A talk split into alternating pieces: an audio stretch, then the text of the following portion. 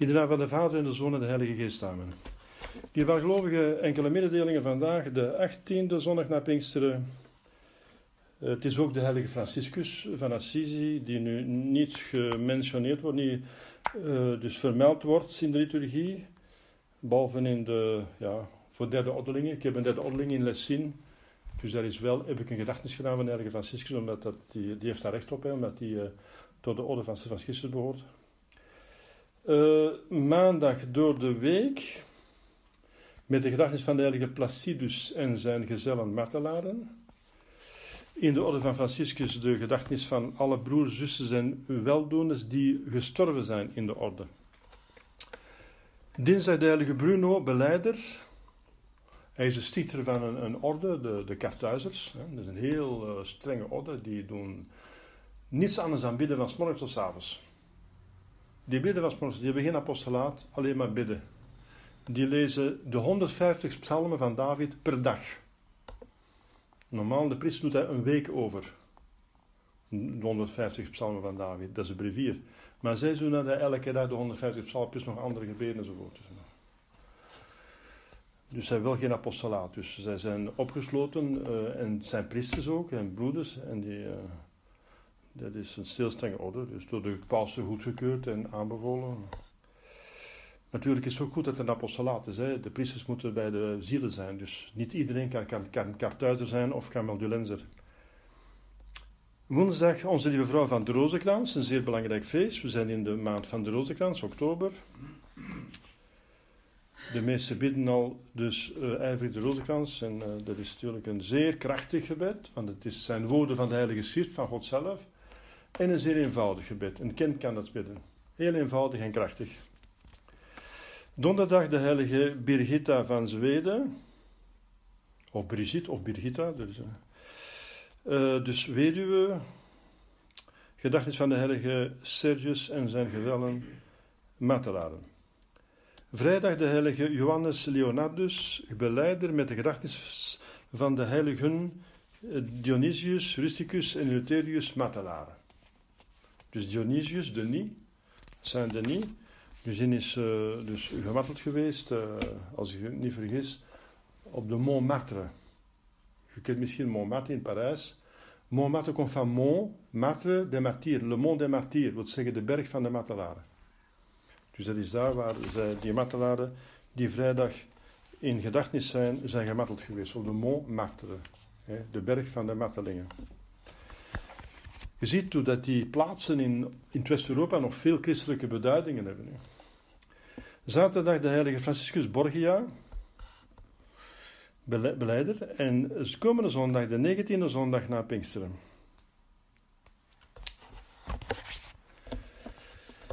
In de naam van de Vader en de Zoon en de Heilige Geest samen. Die gelovigen in het Evangelie stelt de kerk ons een, een mirakel voor. Van Jezus uh, op het einde van het eerste van, jaar van zijn publieke leven, openbaar leven. Dus hij was toen 31 jaar. Op 30 jaar gaat hij publiek. En hij is drie jaar dat hij een openbaar leven heeft. En op het einde van zijn 33 jaar wordt hij gedood, gekruisigd. Dus hij heeft 33 jaar op aarde geleefd. 30 jaar verborgen, drie jaar publiek. Dit is zijn 31, het einde van zijn 31ste jaar. Dus de Joden kenden hem. Ze hebben hem een jaar bezig gezien. Prachtig. Uh, alle ziekten gaat hij genezen. Allemaal. Er staat in, alle ziekten genezen hij. Alle duivels dreef hij uit. Dat is de reden waarom dat de, die mensen zo aandringen om die een uh, zwaar zieke, dat is een, een, een, verlamde, dat is een zware ziekte, een verlamming, een verlamde, die ligt op een bed, die wordt gedragen door vier mensen, en er zijn nog andere mensen bij die er begeleiden. Uh, die, worden, die, die, aandringen aan, want hij moet bij Jezus. Want, dus het is een, een pericoop die niet alleen bij Matthäus staat, maar ook bij de drie andere evangeliën. Bij de andere Even kijken, nee, bij de twee andere, Marcus en Lucas.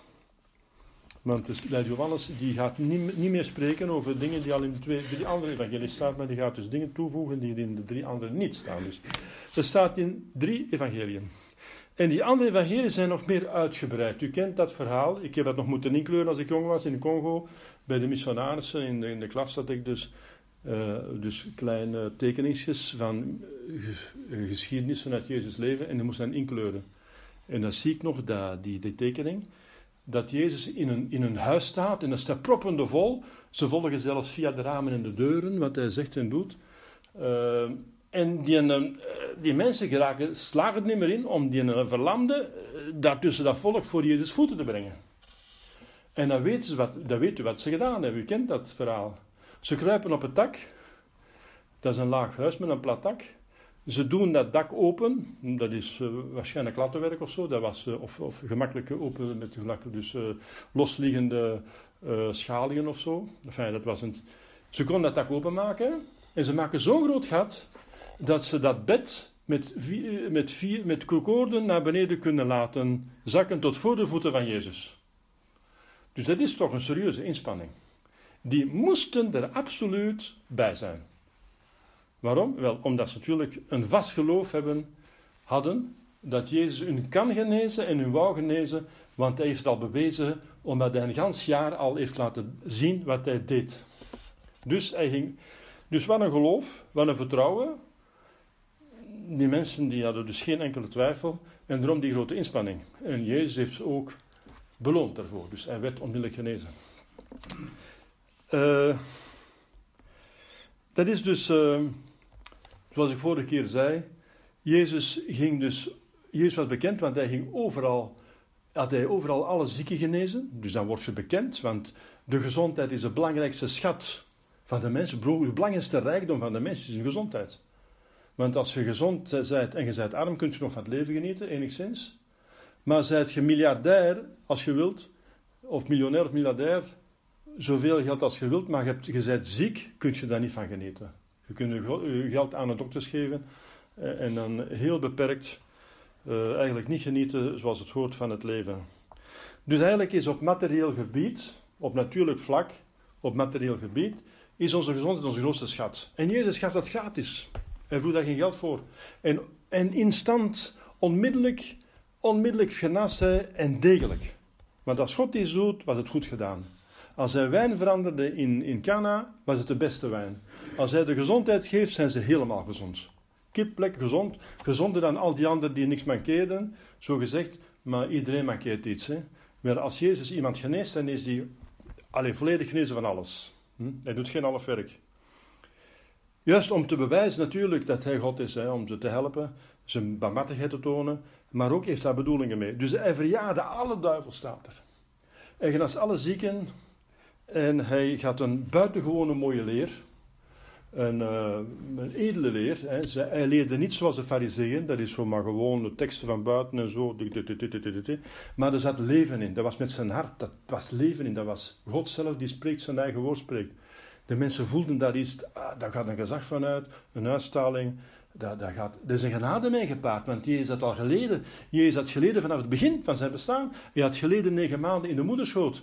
Want had zijn volle verstand door ingestorte kennis. En hij zat er in een gevangenis, helemaal duister. Hij kon niet zien, niet horen, niet doen, niet bewegen. En toch een ziel die bewust was, want hij had dus een verstand. Dus hij heeft al geleden vanaf het eerste begin van zijn bestaan. En dan heeft hij, ja, 30 jaar dat hij al van alles heeft meegemaakt.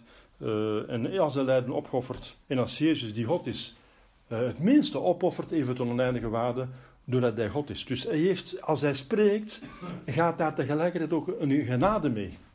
En dat is ook een van de, een tweede reden waarom dat als hij sprak, dat de mensen zich zo aangesproken voelden. Niet alleen sprak hij de waarheid en legde alles rustig en goed uit en met referentie. Hij kon alles uitleggen. Hij had overal een antwoord op. Dus hij wist veel meer dan de fariseeën.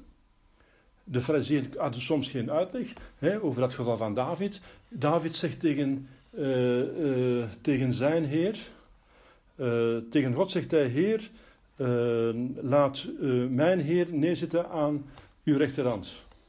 Dat is dus aan de Heer, dat is God, zijn Heer, dat is de Messias. En dan wisten ze niet hoe dat komt dat David zijn Messias zijn Heer noemt, terwijl het toch zijn voorvader is. Eigenlijk de vader is meer dan de, dan de nazaat. Maar Jezus had daar een antwoord op, omdat die Messias tegelijkertijd God is, niet alleen mens. En zij hadden dat antwoord niet. Dus hij had overal, dus hij kon de Heilige Schriften veel beter uitleggen dan al de anderen. En er was een genade die meekwam. Een genade. Hun hart werd getroffen, hun ziel, hun geest ging open. De duivels werden verdreven. Dus dat was een, een, een echt, ze zagen het verschil. Wel, u weet dat Jezus die, die, die uh, mirakelen doet met een bepaald doel. Hij gaat een edel doel, het edelste doel dat je kunt inbrengen, namelijk de hemel. De glorie van God, het tel van de zielen. Dat is het edelste, het mooiste wat je kunt doen op aarde. En dat was zijn doel.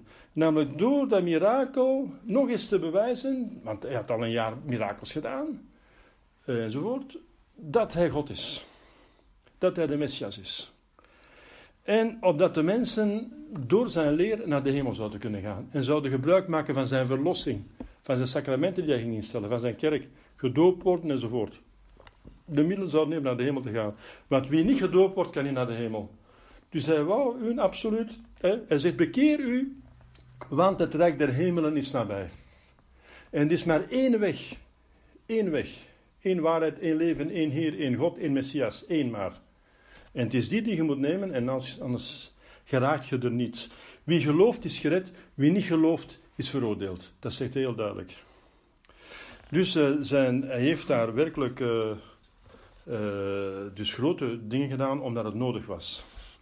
Wel, u zal zien dat Jezus dat mirakel gaat gebruiken, inderdaad, voor het doel, namelijk de hemel, de mens naar de hemel te brengen.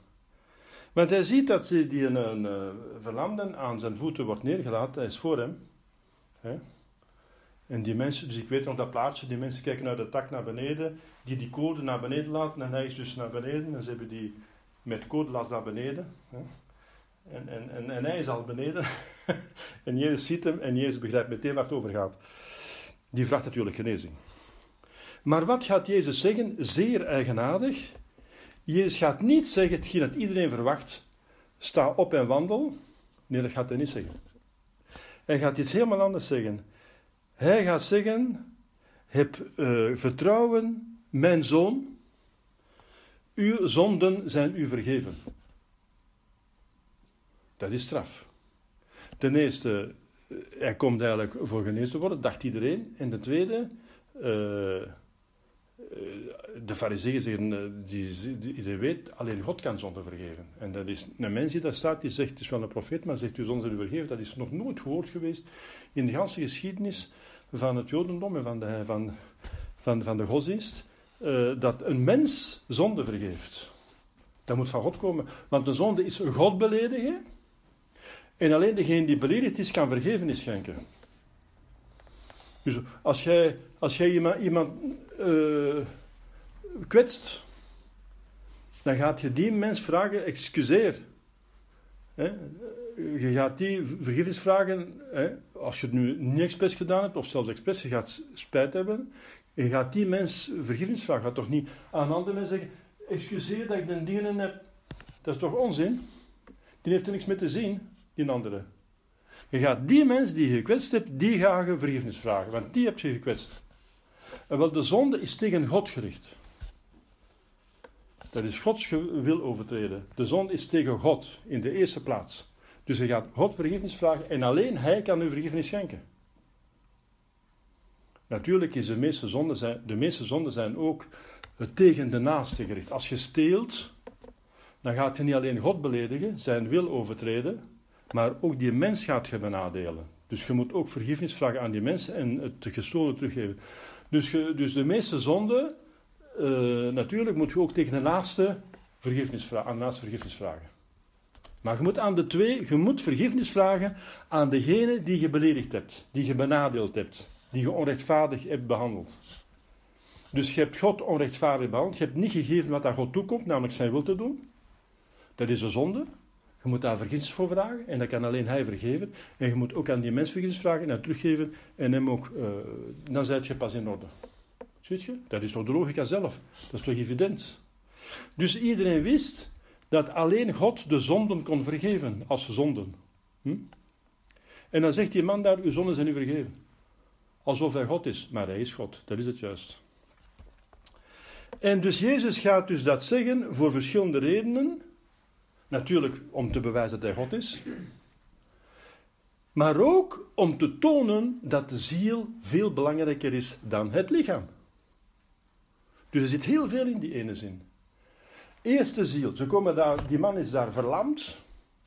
Die zit daar te hopen dat hij genezen wordt. En Jezus houdt zich eerst met zijn ziel bezig. En hij weet dat iedereen daarop naar luistert. En maakt daar wel gebruik van. Alle oren zijn gespitst. Want ze verwachten dat hij genezen wordt. Dat is een belangrijk moment. Ah, die gaat van zijn verlamming afgeraken. Want er is een onderdoener en zo, die gaat dat wel doen. Dus alles is daarop gericht. En Jezus gaat dan dus aan die mensen die met de aandacht, hij zelf ook, de, de lammen, die zat vol verwachting. En die, is dus, die hoort dan, uw zonden zijn u vergeven. Dus Jezus was zich met zijn ziel bezig. Maar dat wordt ook weer zeggen dat Jezus in de ziel kan kijken. Dus ook weer een bewijs van zijn godheid. Want hoe kan je vergiffenis vragen van zonde, geven, eh, vergiffenis geven van zonde, als je niet weet dat die persoon gezondigd heeft? En als je niet weet, even belangrijk, dat hij een oprecht berouw heeft. Want zonder berouw is er geen vergiffenis. Zonder berouw is er geen vergiffenis. Als je naar de biecht gaat zonder berouw, is de, is zelfs een, een, een heiligschennis. Het is een heiligschennende biecht die geen vergiffenis schenkt, maar nog een doodzonde bij uh, veroorzaakt. Als je geen berouw hebt. Je moet dat berouw niet voelen, absoluut, maar je moet berouw hebben. Tenminste in je verstand en in je wil. Als je het voelt, des te beter. Als je het niet voelt, ja, het gevoel hebben we niet zo onder controle. Dus zijn we dus niet voor verantwoordelijk. Maar we moeten wel berouw hebben in ons verstand en onze wil. Dat is absoluut noodzakelijk. Dat wist Jezus ook wel. Hij die alles weet. Dus Jezus gaat geen zonde vergeven als die man geen berouw heeft. Dus die man die had, toen hij voor Jezus kwam, had, uh, wist, en, de kerkvaders leggen uit, die ziekte was eigenlijk veroorzaakt door zijn zonde. Dat was een straf voor de zonde. Niet alle ziektes zijn straf voor de zonde, want soms gaat hij zeggen, uh, de diende is blind geboren, uh, niet omdat hij zelf gezondigd heeft, maar omdat de glorie van God zou bekend worden. Dus hij, gaat niet onmiddellijk zeggen dat hij zelf of zijn ouders gezondigd hebben. Natuurlijk, alle zonden gaan terug op Adam en Eva, de zonde van Adam en Eva. Maar hadden Adam en Eva niet gezondigd, waren er totaal geen ziektes geweest en zelfs geen dood. Dus eigenlijk komt alle ziekte en dood van de zonde van Adam en Eva. Maar het is niet omdat iemand ziek is dat hij een persoonlijke zonde gedaan heeft. Maar in dit geval blijkbaar wel. Uh, volgens de kerkvaders die dat commentariëren. En hij heeft daar dus, uh, hij weet dat. Hij weet dat. En uh, Jezus gaat ook zeggen elders. En zondig niet meer, opdat u niet ergens zou overkomen. Want hij vergeeft zijn zonde en hij geneest elders. En hij zegt, en zondig niet meer, want anders gaat het terug ziek worden en het gaat nog erger worden. Als je gaat terug zondigen. Dus, uh, en dus Jezus kijkt in de harten. Dat is een bewijs dat hij in de harten kijkt. Want anders kan hij niet weten dat hij berouw heeft. En zonder berouw kan er geen vergiffenis zijn. Dus in dat zinnetje zit er heel erg veel. De ziel is belangrijker dan het lichaam. Die man die heeft spijt, ik zie dat, hij dus in zijn hart. En hij bewijst God te zijn, omdat hij de zonde vergeeft. En alleen God kan dat. En bovendien, de volgende zin wordt het nog sterker. Jezus gaat zien wat de fariseeën denken en niet zeggen. Hij gaat weer bewijzen dat God omdat hij de gedachten van de fariseeën uitdrukt. Hij zegt, waarom denkt jij slecht in uw eigen? Want ze dachten, hij, hij uh, lastert God. Want hij zegt, zonde, alleen God kan zonde vergeven. Het is een mens die zonde vergeeft, dus hij lastert God. Maar ze, er staat in de tekst, dixerunt intra se. Ze zeiden dat in zichzelf. Ze dachten dat ze zeiden dat niet. En Jezus antwoordt op de gedachten die ze hadden in zichzelf. En de woorden zijn heel sterk, want waarom denkt jij slecht? Want objectief gezien was het blijkbaar niet zo evident dat dat slecht was. Want zoals ik zei, het is heel normaal dat iedereen wist, en ook, het is ook zo, dat alleen God de zonde kan vergeven. En er staat een man, en die zegt, uw zonden zijn u vergeven. Dus objectief is het toch een probleem. Dus het is, de, maar waarom zegt Jezus, het is slecht, je hebt slechte gedachten van te zeggen dat ik verkeerd doe door te zeggen, zijn, uw zonden zijn u vergeven. Waarom? Wel, omdat hij al een jaar bezig was. Dat betekent dat Jezus oordeelt dat hij al genoeg mirakel gedaan had, profetieën volbracht had, profetieën gedaan heeft, duivels uitgedreven, een prachtige doctrine heeft, de ganse heilige schrift uitgelegd, op alle vragen geantwoord, op alle stikvragen ontsnapt is. Hij leefde een heilig leven in, in. Hij had gewoon al bewezen dat hij God is. Hij had bewezen dat hij God is. En de mensen, hij had dat bewezen. Dus iemand van goede wil, die moest het al aannemen. En als hij dan zegt, dat zijn, waarom heb je die slechte gedachten in, u, in uzelf? Dat is slecht, want ze gooien die genade weg die ze gehad hebben om al te weten dat hij God was. En hij gaat dat nog verder zeggen. Hij, zegt, eh, hij spreekt van de. Opdat je zoudt weten dat de zoon des mens, de zoon van de mens. En de zoon staat hier met een grote eh, hoofdletter. Filius met een grote F, filius hominis. Ah, wel, wat is die mensenzoon? Of menszoon, want het is in tenkelvoud. De zoon van één mens. Wat wil dat zeggen? Dat wil zeggen dat hij God de zoon is. Hij is de zoon van een mens. Hij is zoon van een mens, dat wil zeggen, dus binnen de heilige is hij één van die drie die zoon is van een mens. Eén mens. Dat is ook uniek. Want de meesten, dus mensen, want hij is ook mens, hij is de zoon van een mens, dus hij is een mens. Maar de meeste mensen natuurlijk, of alle mensen, zijn kind van twee mensen. Twee ouders. Hij is de zoon van één mens. En dat is juist uh, de Messias, die uit een maagd geboren zou worden.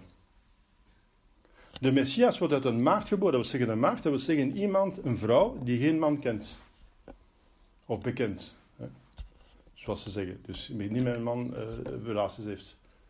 Getrouwd is getrouwd wel, maar geen relaties. Hij zou geboren worden uit een maagd. Virgo concipiet, dat is een profetie van uh, Isaias. Ze kennen de tekst. Als hij zegt filius hominis, zegt hij, ik ben die Messias die uit één persoon, uit één mens, filius hominis, menszoon, zit Latijn, niet mensen in het meervoud. Dat is een genitief, mensen, een mensen genitief, zeggen, uh, mensenzoon wil zeggen de zoon van een mens, dat is een genitief. Maar dat is geen meervoud. Mensen wil niet zeggen meervoud. Die een is een genitief, wil zeggen van mens. En dat is, dat Nederlands, dat is het Nederlands. Dus als je dingen verbindt, dat kan een genitief zijn, wil zeggen. Dus het is bezit, die komt van, van, van. Dat, dat, uh, tegenwoordig van. Dus die en, mens, mens en zoon, betekent een van. Dat wil zeggen zoon van mens, van één mens. Die en betekent niet van mensen. En dat is dus misschien dubbelzinnig in het Nederlands, maar in het Latijn is het, en dat is de oorspronkelijke tekst, de, de, de, de Latijnse en de Griekse en zo teksten, die zeggen zoon van een, van een mens. In enkelvoud. Filius hominis. Niet van hominum, van mensen, maar van hominis, een mens. Die mens, dat is Maria. En om, om te situeren binnen de heilige vulligheid, want hij is, als mens is hij zoon van één mens. In de vulligheid is hij ook de enige van de drie die mens geworden is, zoon is geworden van de mens. Dus daarom noemt hij zichzelf, ik ben filius hominis. En daarmee is aangetoond dat hij de tweede persoon is, die de enige is die mens geworden is, en dat hij ook de Messias is, die voorkomt van één mens. Die zowel God is als mens. Uh, want ze vragen hem, wat is die mens? Wat is die mensenzoon? Wat is die uh, mensenzoon? Ja, en dan gaat hij uh, daar... Hij, gebruikt altijd deze benaming voor zichzelf. Maar dat zegt exact wat hij is. Volgens de profetieën. En dan gaat hij dus uh, weer een zeer interessante vraag stellen. Jij, zegt dat ik, jij denkt, ik zie wat jij denkt, dat je wijst dat hij God is, want alleen God kan gedachten kennen. Ik zie wat jij denkt. Jij denkt dat ik laster omdat ik zeg dat ik zonde vergeef. Maar wat is gemakkelijker van te zeggen? Uw zonden zijn u vergeven, of aan de lamma te zeggen: sta op en wandel. En wat is een uh, zeer interessante vraag. Want voor een doorsnee mens, met gezond verstand, maar niet te veel geloof, zou zeggen: ja, dat tweede is het moeilijkste, hè, van sta op en wandel. En, en dat bedoelt hij met de fariseer. Jij vindt dat dat gemakkelijker, dat dat moeilijker is. En wat ik zal doen ook. En daarmee zal ik bewijzen dat ik het eerste mag ook doen. Maar in zich, objectief gesproken, is het veel moeilijker zonder te liegen, zeg ik weliswaar. Maar je hebt het recht niet om te liegen. Dus om zonder te liegen te zeggen, uw zonden zijn u vergeven. Wie kan dat? Wie kan zeggen als mens, zonder te liegen, uw zonden zijn u vergeven? Kerkvaars maken er zeer interessante opmerking over. Dus eigenlijk is in zich objectief gezien het eerste het moeilijkste, maar menselijk gezien voor de fariseeën is het tweede het moeilijkste. Want ze denken, ja, die, die zijn gewoon van dat er gelogen wordt en bedrogen, dat zitten het zelf. Dus uh, ja, dan moet uh, het tweede. En wel, Jezus gaat dat doen. Dus hij gaat effectief die mens zijn vertrouwen en zijn geloof belonen. Hij gaat hem genezen. Maar je ziet, wanneer het, hij gaat dat niet onmiddellijk doen. Hij gaat eerst voor zijn ziel zorgen. Hij gaat eerst voor het heil zorgen, veel belangrijker. Het eeuwig heil. Want de gezondheid natuurlijk, dat is een goed op aarde. Maar dat houdt op. Jezus is niet gekomen als dokter om iedereen te genezen en dan uh, iedereen gelukkig te maken op aarde en voor de rest gaat hij misschien naar de hel. Dat is niet de bedoeling. Hij wil goed doen op aarde, maar de bedoeling is van te tonen hoe goed God is en dat Hij dus de hemel voor ons bestemd heeft en dat we dus uh, naar Hem moeten geloven, Zijn geboden onderhouden en, en de sacramenten aanvaarden, gedoopt worden en zo naar de hemel gaan. En bewijs is dat Hij goed kan doen voor u zelfs met mirakelen. Dat is de bedoeling van Jezus. Van goed te doen op het natuurlijk vlak, maar om u verder te brengen naar een veel hoger plan, een veel belangrijker plan, het bovennatuurlijke plan. En dan zegt hij dat ook. Hè. Sta op, opdat je zoudt weten dat de zoon van de mens, hè, de menszoon, mensenzoon, maar zoon van de mens, de macht heeft op aarde om zonden te vergeven. Ik vertaal hier de Latijnse tekst. Dan zei hij tegen de paralytico, tegen de lamme, sta op, neem uw bed en ga naar uw huis. Zonder te bidden. Dat is ook weer een detail, zonder te bidden. Hij heeft niet zijn hemel genomen en niet de vader gevraagd, laat dat dan geschieden, niks zoals de profeten. De profeten die, die baden en die baden. En voordat ze mirakel deden, baden ze God. Dat is dat toch normaal? Elias, Elisius hebben machtige, zelfs doden opgewekt. Uh, verschillende zelfs. Maar ze hebben eerst God afgesmeekt. Maar hier niks. Jezus smeekt niks af. Hij zit te praten hè, om te bewijzen dat. En hij zit meteen: sta op. Daarmee beweest hij niet alleen dat hij macht heeft om zonnen te vergeven, maar dat hij ook God is. Weer eens een keer. Weer eens een keer bewijst hij. Want dat hij, dat hij uh, zomaar in één keer zo'n zware ziekte in één keer in één seconde kan genezen, zonder problemen, dat hij echt volledig genezen is en hij is er definitief vanaf en een stralende gezondheid. Uh, dat kan niet van een duivel komen, dat is alleen maar God kan dat doen. En hij stond recht en hij gaat naar huis. Want Jezus zegt, sta, ga, neem uw bed en ga naar huis. En hij luistert. dat is mooi. En hij gaat naar huis. Met zijn bed. Ja. En dan degenen die dat zagen, en dat is de bedoeling ook, die vreesden. Ze vrezen, een heilige vrees. Weer diezelfde vrees, de heilige vrees. Want ze zeggen, ah, God is hier. En dat achter, God is hier uh, gaande. Als je zo'n fenomeen ziet gebeuren dat je niet kunt begrijpen en dat op mirakel lijkt, dan gaan ze, oei, dan, ga, uh, dan word je even wakker zeg je, van uw dromerijen en zo. En zeg je, wauw, hier is, hier is God aanwezig. Dus schroom, heilige schroom. Hè. En ze verheerlijkte God. Ze dankte God, want God heeft hun, is daar maar om hun goed te doen. Goed te doen naar ziel en lichaam. En we hebben niet meer dan dat. We hebben niet meer dan ziel en lichaam. We zijn ziel en lichaam. En wel, Jezus doet goed aan beide. Hij geneest de ziel in de eerste plaats. En in de tweede plaats het lichaam. In 100%. Hè. Dat lichaam is helemaal genezen. Uh. Ze verheerlijken God die zulke macht gegeven aan mensen. Dus dat is, zij hebben nog moeilijkheden om in zijn Godheid te geloven, maar in ieder geval ze geloven dat hij in Gods naam optreedt. Dat is wel een, een minimum. De fariseeën zouden beter moeten weten, want dat zijn geleerde mensen. Dierbare gelovigen, dat is dus voor ons ook een les dat wij Jezus moeten ernstig nemen. Hij bewijst dat hij God is. Wat is het probleem, eigenlijk een van de problemen van Vaticaan II? Van die geloofsafval, van die verwarring. Hij wil dat ze Jezus niet ernstig nemen. niet ernstig. Als hij bewijst dat hij God is, en dat bewijst tegen ten overvloede, dat bewijst hij nog heel de dagen, er gebeuren nog heel de dagen mirakels elk jaar. Elk jaar. In Lourdes zijn nog elk jaar mensen die onverklaarbaar genezen. Er gebeuren nog vele mirakels die tonen dat Jezus God is, die dat bewijzen. Er bestaat geen wetenschappelijke verklaring voor. Dus Jezus God. Wel, als Jezus God is, dan moet je zijn woorden toch ernstig nemen. Dan kun je daar toch niet uh, overgaan en zeggen, ja, hij bedoelt dat misschien zo, misschien verkeerd bedoeld, of is misschien niet zo, uh, heeft in die tijd gezegd, maar niet meer voor nu, of er is niet zo te nemen, of zo, beeldspraak, of ik weet niet waar. Je kunt dat toch niet door lichtzinnig overgaan. En wel, ze, gingen, ze gaan daar lichtzinnig over in Vaticaan 2. Jezus zegt, ik ben de weg, de waarheid het leven.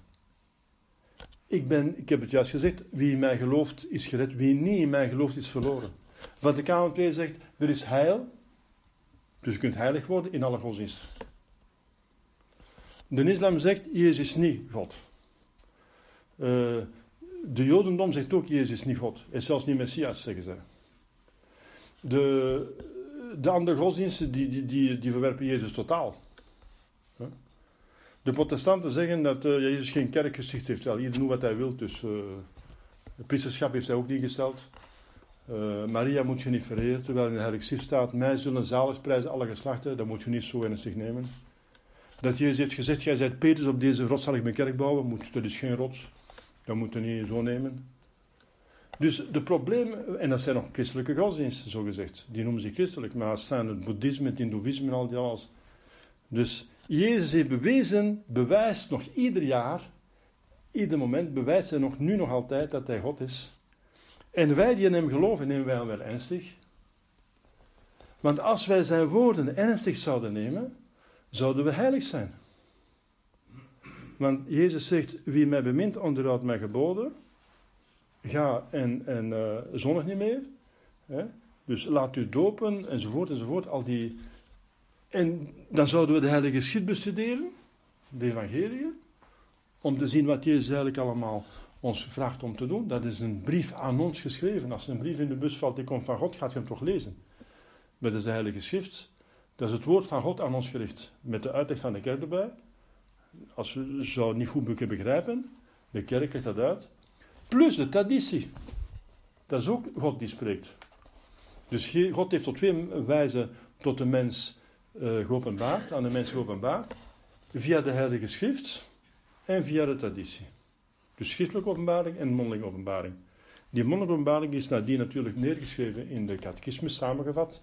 Dat zijn al die catechismus, samenvattingen van het geloof, door de kerk samengevat. Maar dat komt van God, hè? de kerk heeft dat niet uitgevonden. Dan zouden we dat toch veel meer ernstig moeten nemen. En dan Jezus. Uh, zegt, uh, ik zeg uw zonden zijn u vergeven, maar ik kan dat bewijzen dat dat echt is. Dat dat niet zomaar uit de lucht gegrepen is. Ja. Dus de gelovigen, als we maar Jezus ernstig zouden nemen zoals de heiligen, uh, dan zouden wij, uh, ja, ik denk wel dat u dat al ernstig neemt natuurlijk, anders zouden u hier niet zijn. Maar we moeten daar toch een, een gewetensonderzoek over doen, dat wij dat wij dus in deze tijden dat er zoveel wordt afgeweken, dat er zoveel weinig mensen nog het echte geloof hebben, dat wij zelf uh, ja, misschien als eerder voor de anderen die afwijken, uh, misschien compenseren, uh, dus wat aan net ook schieten, zelf, ja, misschien compensatie, dat we eerder brengen. Door Jezus ernstig te nemen, de Heilige Schrift te lezen, met de uitleg van de kerk erbij, de catechismus te bestuderen en vooral toepassen. Toepassen. Dus ernstig nemen. dus Jezus zegt, wie luistert en het doet, die wordt zalig. Die gelovigen laat ons onze lieve vrouw uh, aanroepen, uh, die ons uh, de middelares is van alle genade, om die genade te bekomen, om Jezus goed te begrijpen en de genade moet om hem eigenlijk te bestuderen, om hem te kunnen navolgen en zo onze zaligheid te maken en die van de anderen. In de naam van de Vader en de Zoon en de Heilige Geest. Amen.